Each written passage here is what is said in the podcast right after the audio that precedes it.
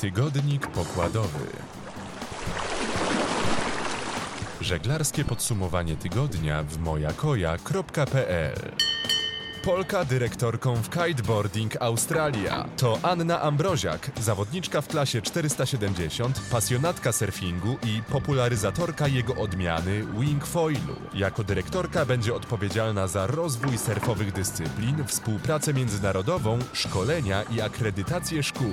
Poza tym prowadzi pierwszą w Australii szkołę wingfoil. Znajduje się ona w Perth, na zachodzie kraju.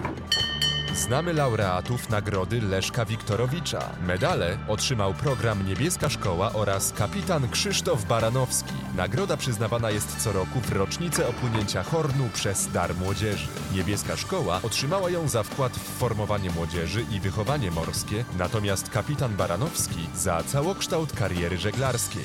Dwa razy samotnie opłynął świat, pisał o morzu oraz wykształcił setki młodych żeglarzy.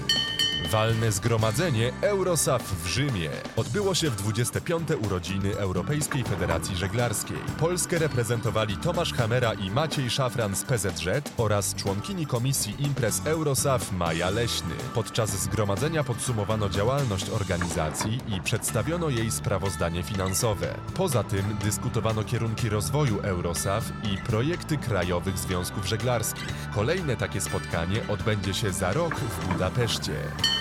Nowy regulamin zawodnika PZZ, zatwierdzony przez zarząd, wejdzie w życie 30 listopada bieżącego roku. Ze zmianami można zapoznać się na stronie związku, a na wszelkie związane z nimi pytania odpowie członek zarządu Tomasz Figlerowicz. To był tygodnik pokładowy, czyli podsumowanie tygodnia w mojakoja.pl. Numer jeden w Polsce portal i aplikacja na smartfony z ogłoszeniami żeglarskimi z możliwością licytacji.